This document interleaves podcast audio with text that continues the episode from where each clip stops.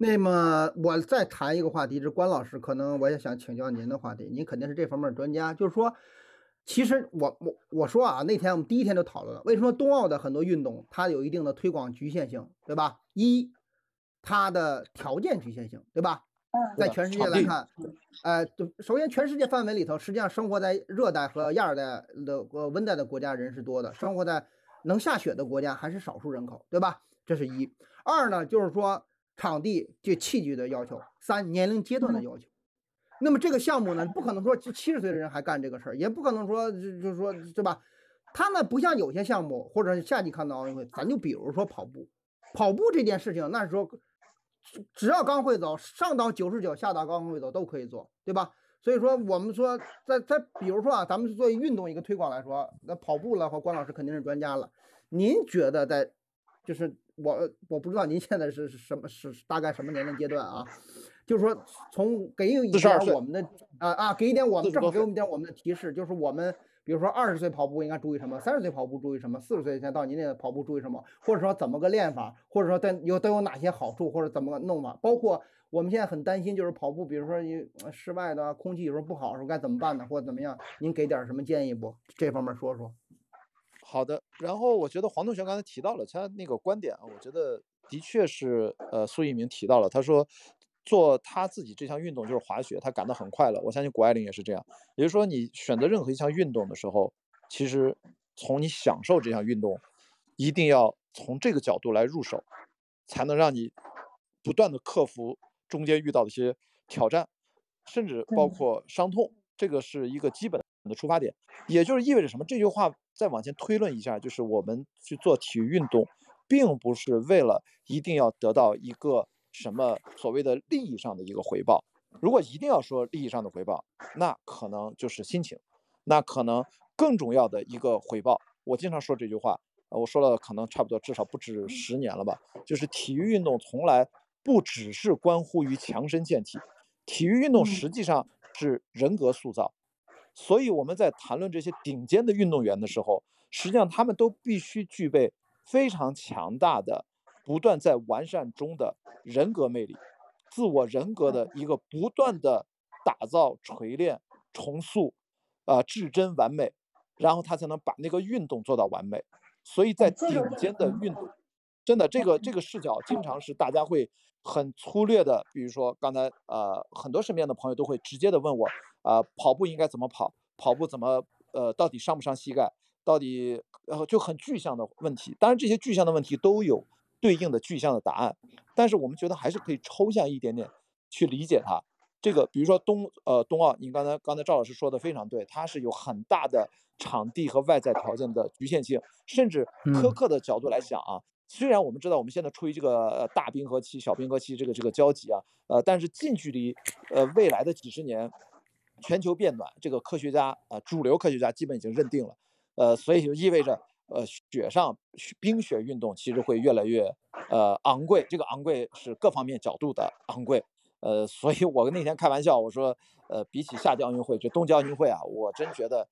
越来越难办，比夏季奥运会更难办。呃，但是我们真正从切入的角度，不用非要从。这个事情的性价比来判断，呃呃，自选项目，我更多的还是回归到对我们每个人的内心，对我们的人格塑造的影响。呃，好像有些人就会自然觉得，哎，我已经觉得像我四十多岁了，或者很多朋友三十多岁、五十多岁，其实可能这半辈子可能还没有怎么从事过运动，可能也没什么体育爱好，说是不是我现在就没有办法了？我只是想说啊，就算不管是跑步还是任何游泳啊这些基础的，大家能够大众性健身运动。只要你从任何时候开始，无所谓你的年纪，你的如果你小时候没有养成过这样的运动习惯，我们看奥运会不就应该真正的激发自己？此刻你该多少岁，从零开始，依然不影响。如果你从小时候没有因为运动习惯的养成进行人格进行塑造过，那现在就是从零开始就是人格重塑，也是一样的。所以我觉得这个其实对我们，呃，看冬奥会是非常有现实意义的。从这一点上，我觉得让更多的青少年、年轻的朋友啊，从可能从小孩就开始啊，如果有孩子的家长，让他们更多的投入到各种的运动，其实是对呃我们的未来的一代最重要的一个人格呃人格训练，因为我的同学啊，就从小的小学同学们，他们的孩子都挺大了，呃，几年前就陆续的问我啊，雅迪这个我们的孩子都已经就是身边好多同学都问我啊，有的六岁的、七岁的、八岁都来问我，现在该选择什么样的运动？我就给他两个标准，这两个标准非常简单清晰，一个呢是团队协作项目，这是优选。同时，最好还有第二个条件也同时满足，就是身体对抗性运动，也就是这两个条件如果同时满足的运动，那就是上上选，或者这两个条件只满足其中一个。如果某一项运动这两个都不满足，我觉得就没有必要去做它。那这两个条件，那跑步呢？跑步是所有运动的基础训练，你可以不用把跑步当成一个单独的运动，除非你特别热爱跑步，也是没有问题的。那，跑步是做，我是说在青少年阶段，因为为什么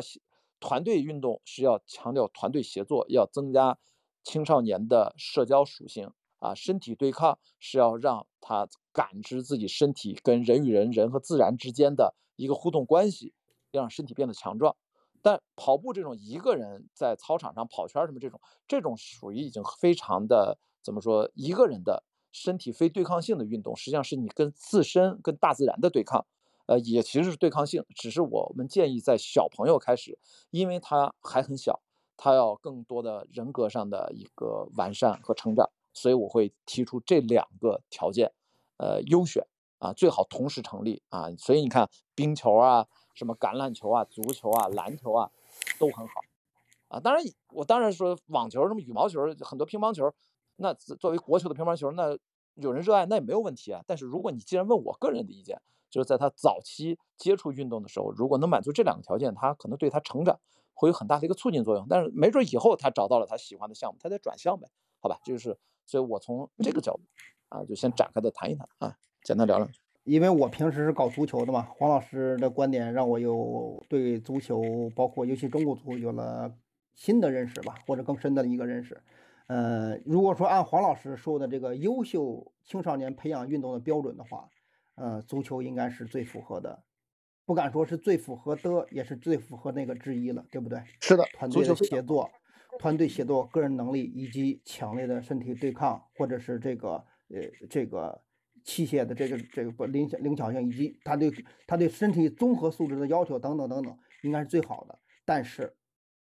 我们的足球运动培养没有培养出完善的人人格，尤其是关老师说的，任何。这个运动的顶尖级的人，他都是个完美的人，或者说人格上将近将近趋于完美的人。我觉得这一点非常非常的重要。无论是球王贝利，包括篮球的乔丹，包括今天我们看到 C 罗和梅西，啊，这个人他可能说勒布朗詹姆斯也好，他他你就詹姆斯从底线扔一个球，单胳膊扔过去，能够直接扔到对面篮筐里头去，就这个力量，说说白了，他就去搬砖也比你挣得多。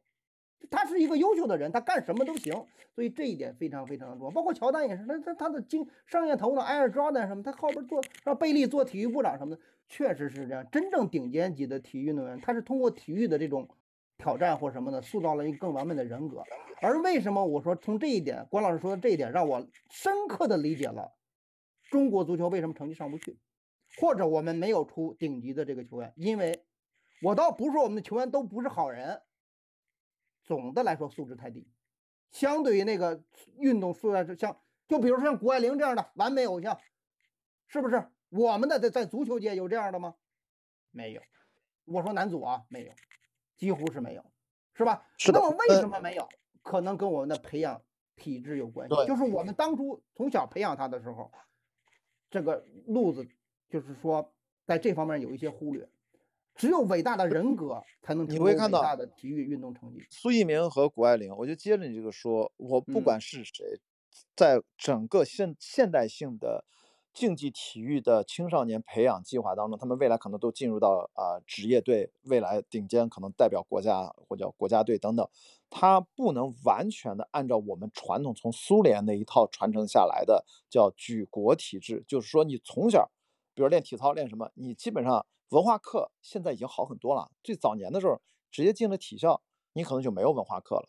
但是实际上，现在我深切有感触的，我是跟国内的一个非常就是最顶尖的啊就是少儿棒球的教练，因为我们开发电影项目的时候跟他做了多轮的，到他的基地跟他多保持了多年的联系和沟通，他就跟我讲，他观察中国少年棒球这十几年的改变，最大的一个变化是什么呢？就是有钱家的孩子开始越来越多打棒球了，而且呢，打得好的也越来越多是那些有钱人家，就中产阶级及以上家庭里面的孩子。为什么呢？就是因为棒球这个运动它特别突出，跟别的运动还略略不一样。棒球运动是一个考脑子的一个运动，不是说你真的投手你就是劲儿大投得快，那只是一招。实际上他有判断和猜。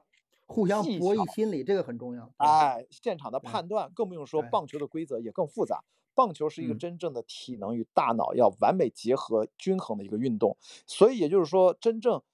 综合素质越高的人，棒球才能打得好。当然，你中间有一招你特别擅长，那是另说。所以呢，真正的未来的发展，其实美国呢，呃，也其实现在也是这样一部分人就是全能发展，中间找到自己体育的某一个强项。当然也不排除，就是有些穷人孩子打篮球啊，体能突出啊，能力超常，通过这个拿全奖，上高中、上大学，进入到 NBA，对吧？其实也就是说，我说的这个话题，并不代表未来所有人的呃，所有的体育的顶尖人才都必须是全才，品学兼优，学习特别好，并不是这样。但是至少是这个趋势，我们千万不要